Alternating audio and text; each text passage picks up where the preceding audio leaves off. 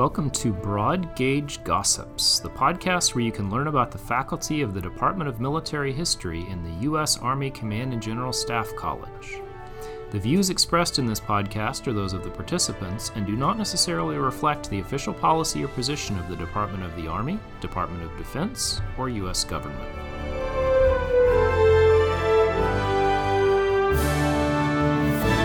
Hello, I'm Dr. Jonathan Abel, and we're here today with Assistant Professor Lieutenant Colonel Tom Moore. Welcome.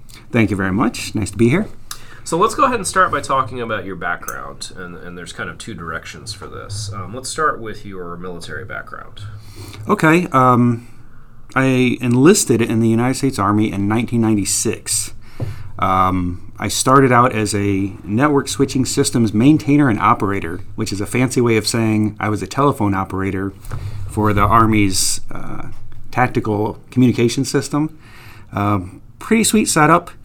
Um, I think it's you know is the cutting edge of technology back in the 1990s. Um, I don't think it exists anymore, but there you have it. Um, but yeah, so that's that's how I came into the army. Um, I really was just coming in for four years to kind of get myself ready to go find my real job and to pay off student loans, mm-hmm. which I'd racked up a, a, mountain of. And once I got in, I kind of found that I liked it. Um, I, I, I, liked the people I worked with. I enjoyed kind of the mission and, and kind of getting the job done. And thought that maybe I could contribute more um, by, by going and becoming an officer. And so, 1999, I applied for and was accepted to the officer candidate school. Uh, got yelled at for four months. They said I could be an officer after that, and um, that, that was kind of the start. And so that's that's kind of how I got into the army. Um, but I always kind of joke with people that the reason I joined the army in the first place was to eventually someday teach history. And so this kind of gets into my my educational background. Um, I started um, college. I went to undergrad at Alma College which is a small liberal arts college in the middle of Michigan, um, with the plan that I was going to law school. Um, I had planned on going in uh, as a poli sci major, political science, mm-hmm. um, because it's a small liberal arts college. The political science professors were also history professors, and so I wound up te- I wound up taking courses in both as part of a pre law program. Um, did that, graduated, um, hooray. Uh, got into law school at Wayne State University in Detroit and absolutely hated it. Um, I, I, I, it wasn't a good fit. I think I was a little too immature and thought that law school should be more like, you know, more fun like undergrad. Uh, that didn't pan out for me. And I kind of realized during that time that I, I missed history. Um, that's really what I felt passionate about. The problem was all that mountain of student loan debt that I have accumulated. Right. And I didn't know what to do with it. And so I wanted to stay in school and, and, and teach history, you know, at the high school or, or, college level, but I didn't have the money to kind of get myself through where I mm-hmm. could make that happen. And I remember hearing something about the Army possibly paying off student loans. And I talked to a recruiter, and that's that's that desire to kind of stay in school and um, teach history someday um, got me into a recruiter's office, which is how I, I, I, started my military career. That's why I was just planning on doing the four years, mm-hmm. getting out, and then going going and doing my, my thing. Oh, very nice. But in a weird sort of way, it all worked out. So yeah, you ended up where you wanted to be, right? here, so here I am. uh, so uh, let's talk about what you do here at the Command and General Staff College. Uh, you wear a couple different hats for us. Um, in addition to being a, an instructor in the department, um, you, you teach one of our special uh, teams, which is called a TTBM. So, uh, tell us first about the TTBM program and how that fits kind of with the wider Department of Military History mission. Uh, the TTBM team is a, a talent, they call it the talent based management team. Um, and, and really, what it is, is it's officers who, for whatever reason, would not have the opportunity to come here for the 10 month resident course because of um, certain job commitments or kind of where they are in their careers. Um, they're just not able to cut out that, that 10 month section of time in, in their time in their career timeline to come here. And so what we do is the CGSOC course courses or course is broken into two. You have Common Core, you have the Advanced Operations course, and what we do is we bring in one group of officers to take Common Core here, resident in, in, in at Fort Leavenworth. We give them the Common Core course, um, what they would receive in the resident, and then that group graduates in November and they go back to their their, their lives outside the Army. So they're here just TDY for four months, do their thing, go away. And then we get a new group of students in January that does the Advanced Operations course here with us. They're here for four months, TDY. They graduate, they go back to their jobs and, and their real lives and, and families and, and, do their do their thing and uh, for the Army. And so it, the idea is that more officers get the opportunity to come here to Leavenworth and kind of experience, you know, what Fort Leavenworth has to offer and kind of the um, the speakers and things that come to here to the schoolhouse. They have the opportunity to, to, to, to, take part in that. Well, as well as the kind of communal aspect of, of traditional grad school, right, where they're in the room and it's not necessarily the learning, but it's just them being in a physical space together. Absolutely. I mean, I personally I did. Um, CGSOC entirely distance learning. I did Common Core while I was in Afghanistan in 2012, and I did Advanced Operations course as a battalion XO um, from Fort Hood, essentially from my dining room table via computer. And it, it was it was it was awkward. It was hard. Mm-hmm. You, you you don't make those connections with your peers. You don't make those those. Um, you don't have that relationship with your instructor. You don't have that. I didn't really feel like I had much connection to the group. Mm-hmm. And, and so I think that that's what they're trying to eliminate with this TTB, the TTBM program to actually bring those officers here, get them to experience kind of the schoolhouse environment, but also to to make those linkages to, to, to do that networking that I think the you know guys like me missed out on right, uh, right, back right. back in the day.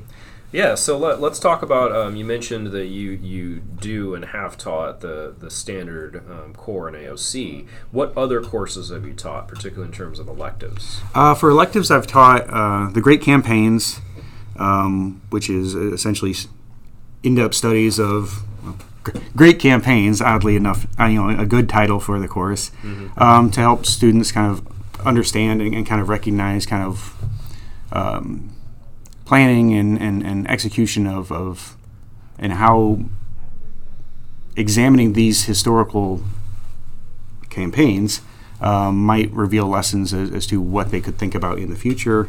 Um, I've taught the Alpha 650, which is the Korean War elective, uh, which I really enjoyed. I've been stationed to Korea twice, and I just I think it's fascinating. Um, but now I'm actually doing the elective um, it's not really even a history course. It's more a course on how the U.S. Army does history. And so, what I'm doing is I'm actually helping to certify Army officers to be Army historians. Uh, the Army actually has a skill identifier called the 5 X ray. Um, so, the course that I teach, I can actually, once they get through my course, um, uh, get through the elective, I actually send their, I, I type up a nominating letter uh, signed by Dr. Dr. Cotter, our, our department chief or our department director. And it goes to the Center of Military History, and they actually, on the officer's um, ORB, will actually add the skill identifier 5 X ray, denoting that they are Army historians. They know the processes, they are skilled at uh, developing uh, staff rides for their units, uh, they know a little bit of something about um, archiving and handling uh, artifacts. Um, all the good stuff you'd expect a, a, a, you know kind of hands in the dirt historian to, to know how to do. So it sounds like this this five X-ray program for people who are not familiar with Army skill identifiers is is is roughly equivalent to kind of a public historian certificate. Um, yes and no. I mean the, the the real purpose of the five X-ray is so that CMH has a pool of officers that they can call on to go and deploy with units and actually do history in in forward areas, and so mm-hmm. major commands um, from kind of uh, division level up would have historians assigned to them during um, operations downrange where they would actually have historians along who don't necessarily belong to the unit, but will follow the unit and kind of gather historical materials and then send that back to CMH um, for future historians to, to actually record and, and, and, and write the histories from. And so it's really a, the, the main job of these historians. They're, they're called military history detachments. They're just small teams of historians that go forward and, and really kind of gather the source work or gather the sources for us to write histories going forward. It's a pretty cool gig. Yeah, it's definitely, um, and that that's a good transition into uh, your own research. So tell us a little bit about what it is that you work on historiographically. Um, yeah, I, I didn't mention this before, but yeah, I'm, I'm actually working on my PhD right now, at the University of Kansas, uh, working with a brilliant uh, uh, superstar of a historian named uh, Dr. Beth Bailey. Mm-hmm. Um, and so, working with Dr. Bailey, I mean, her, her her her area of expertise is, is this idea of military war and society, uh, which is perfect for me because what I'm really interested in is kind of how the American public, the American people, interact with the military and how the U.S. military interacts with the American public. Uh, more specifically, what I'm what I'm looking at for my dissertation, uh, which I'm actually starting to pull stuff together now.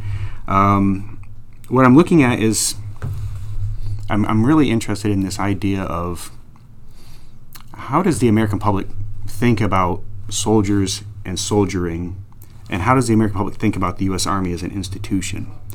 Um, it's, a, it's a very difficult and nuanced question because it really depends on how are you depend how are you defining the American public. Mm-hmm.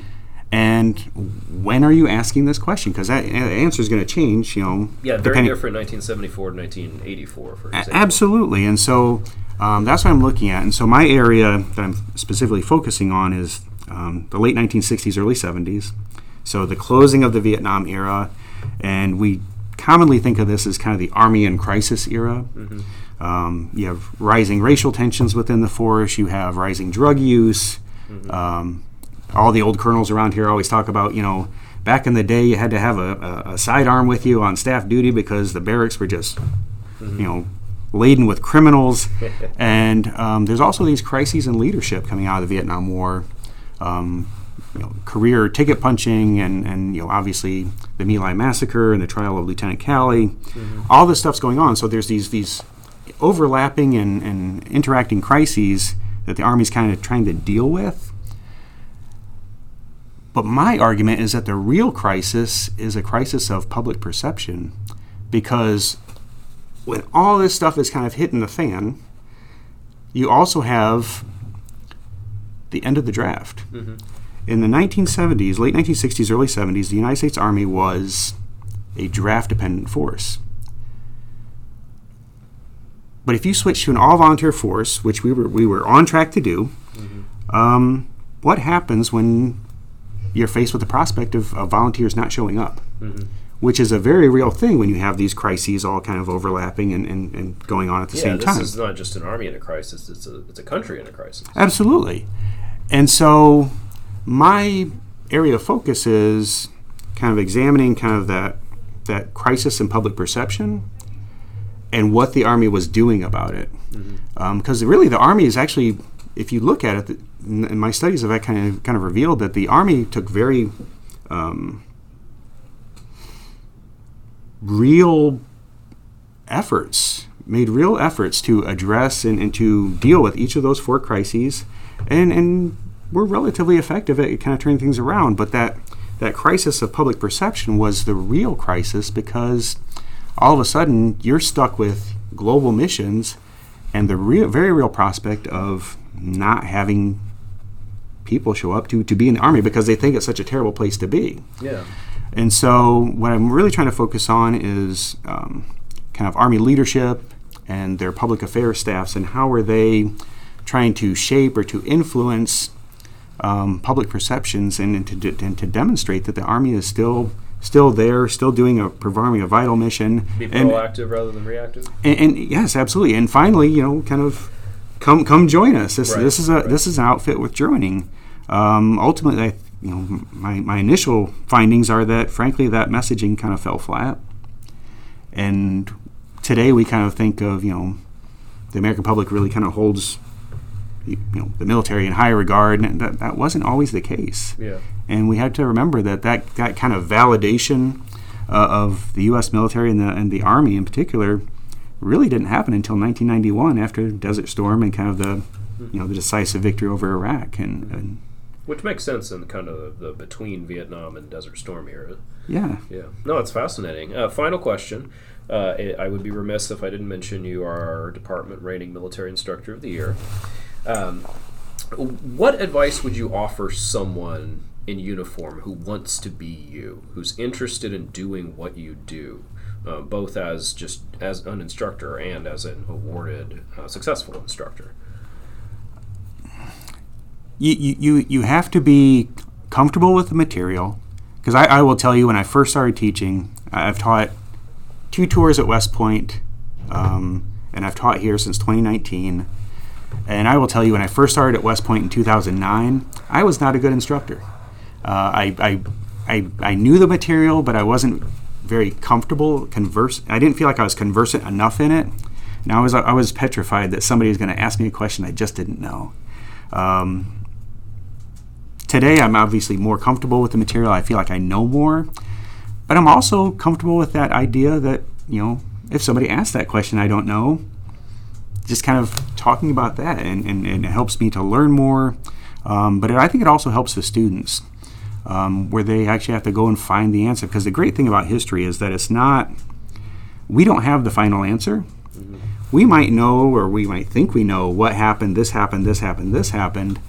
But what we think about it and why things happened the way that they did is always open to interpretation. And so when you get a question like that, um, I, I think that that's that's a valuable part of the the, the, the teaching and the learning process. And so, I guess my advice for somebody to you know, trying to trying to do what I do is, you know, do well in school, uh, learn the stuff, but also be comfortable with with kind of that ambiguity and kind of develop a willingness or, or an ability or a, a, frankly a joy in in being challenged and challenging your students and and I, I think if you do that when you come here, I think it, it, it'll work out. As Clausewitz would say, be comfortable with the chance, right? Yep, ambiguity ambiguity exists. Colonel Moore, it's been a fascinating talk. Thank you. No, thank you. Appreciate it, John.